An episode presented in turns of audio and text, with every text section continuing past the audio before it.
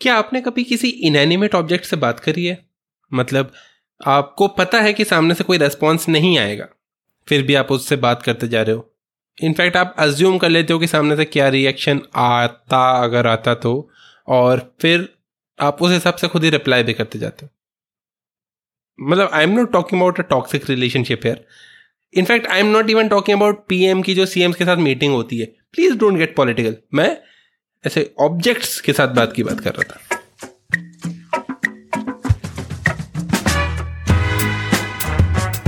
Hello ji welcome back to being irrelevant with Niket जहाँ पर मैं निकेत देता हूँ आपको अपना unique perspective on the world around me और शेयर करता हूँ आपके साथ अपने मन की भड़ास, अपने जीवन की खटास, अपने सपनों की मिठास और थोड़ी बहुत रैंडम बकवास भी। तो अपना फ़ोन लगा लीजिए चार्जिंग पर और सुनिए ये ताज़ा ताज़ा एपिसोड।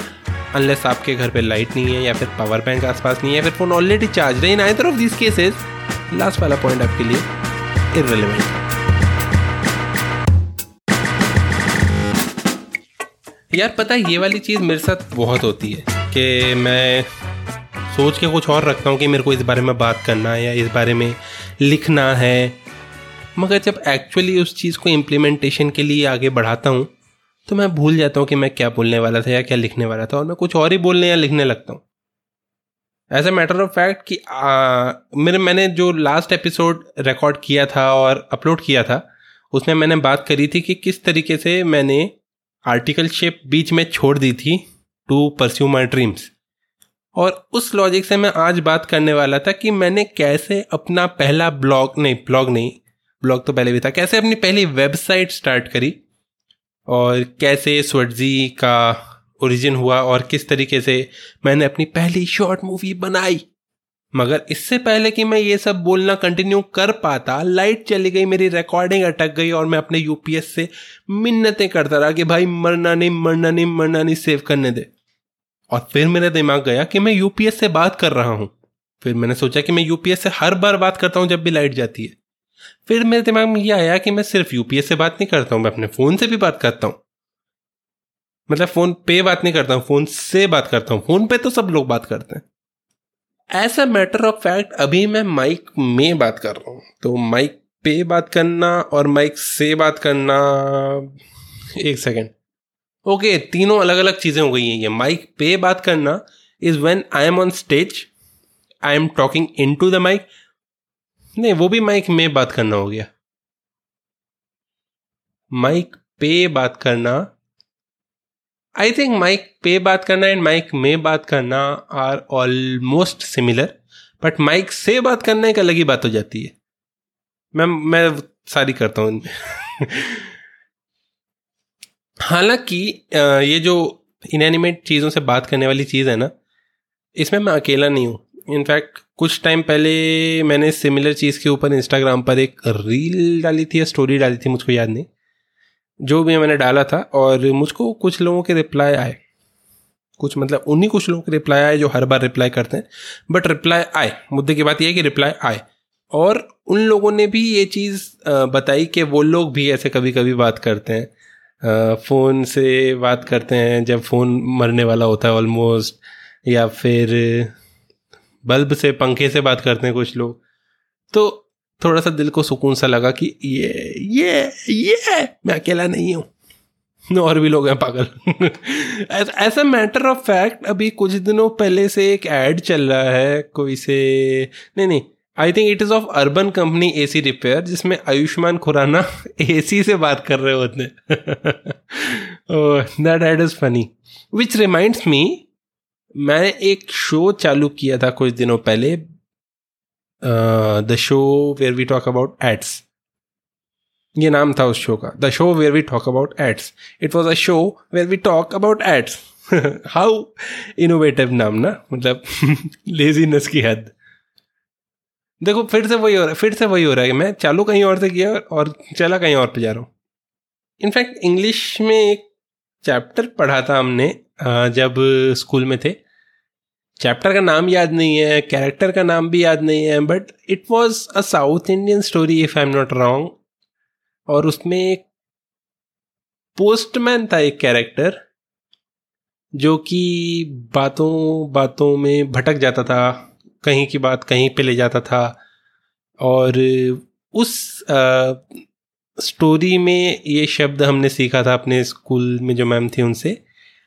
डाइग्रेस कुछ बात करते करते कुछ और बात करने लग जाना।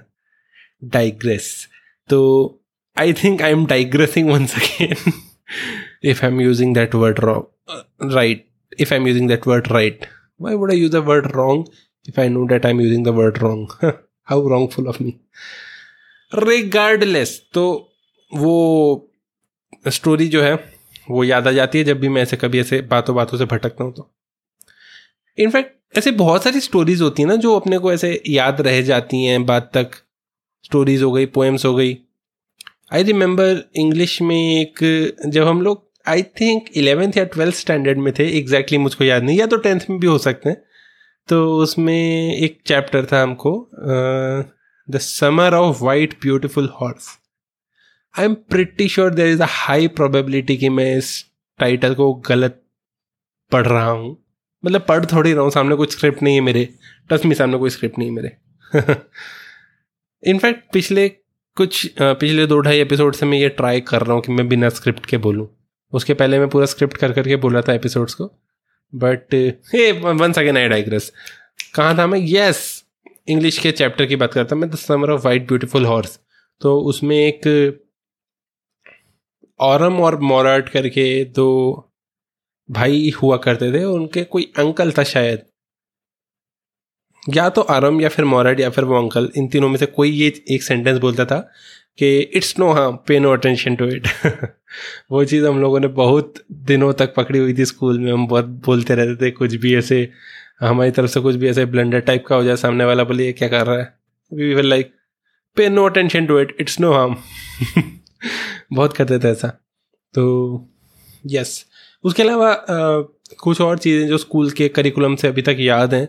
एक तो एल्फ्रेड लॉर्ड टेनिसन की पोएम थी ये brook I seriously hope I am not quoting this wrong because this line is one of my favourite in a poem and अगर एल्फ्रेड लॉर्ड टेनिसन की पोएम नहीं है ये तो मेरे को जूते पढ़ने चाहिए।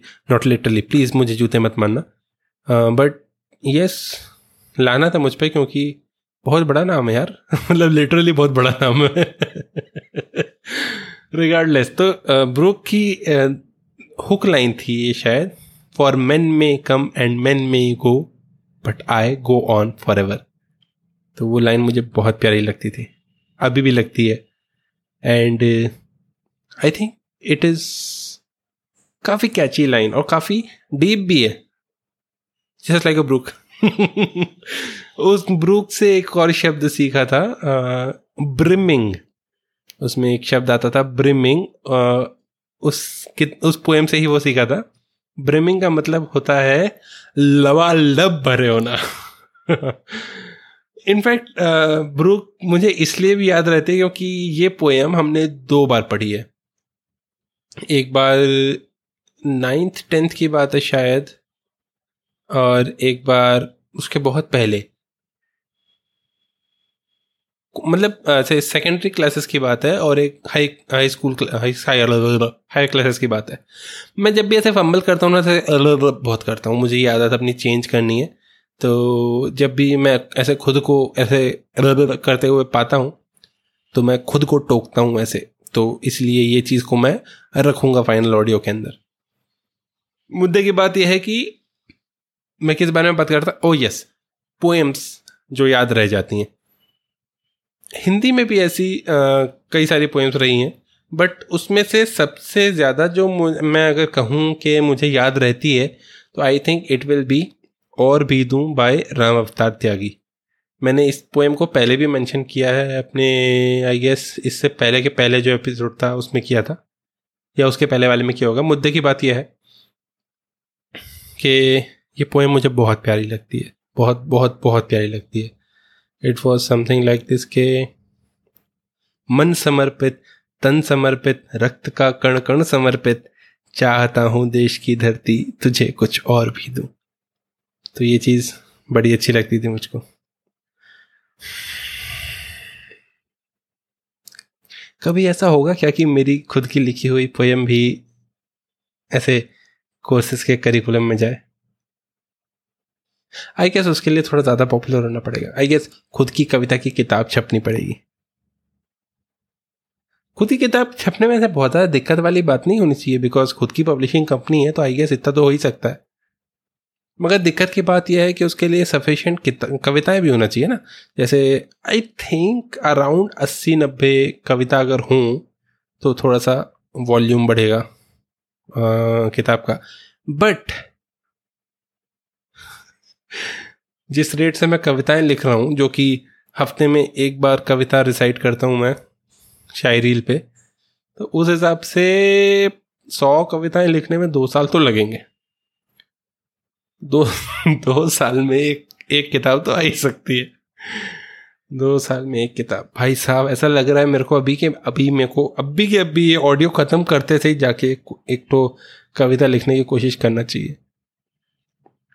As a matter of fact let us close this episode right now on a positive note मेरे को कविता लिखना है। एंड स्पीकिंग ऑफ़ मेरे को कविता लिखना है and also speaking of ending this episode मैं आज एक पुरानी कविता के साथ इस एपिसोड को ख़त्म करूँगा। इस कविता का नाम है अभी मत याद करना। और इसके साथ भी एक स्टोरी अटैच्ड है।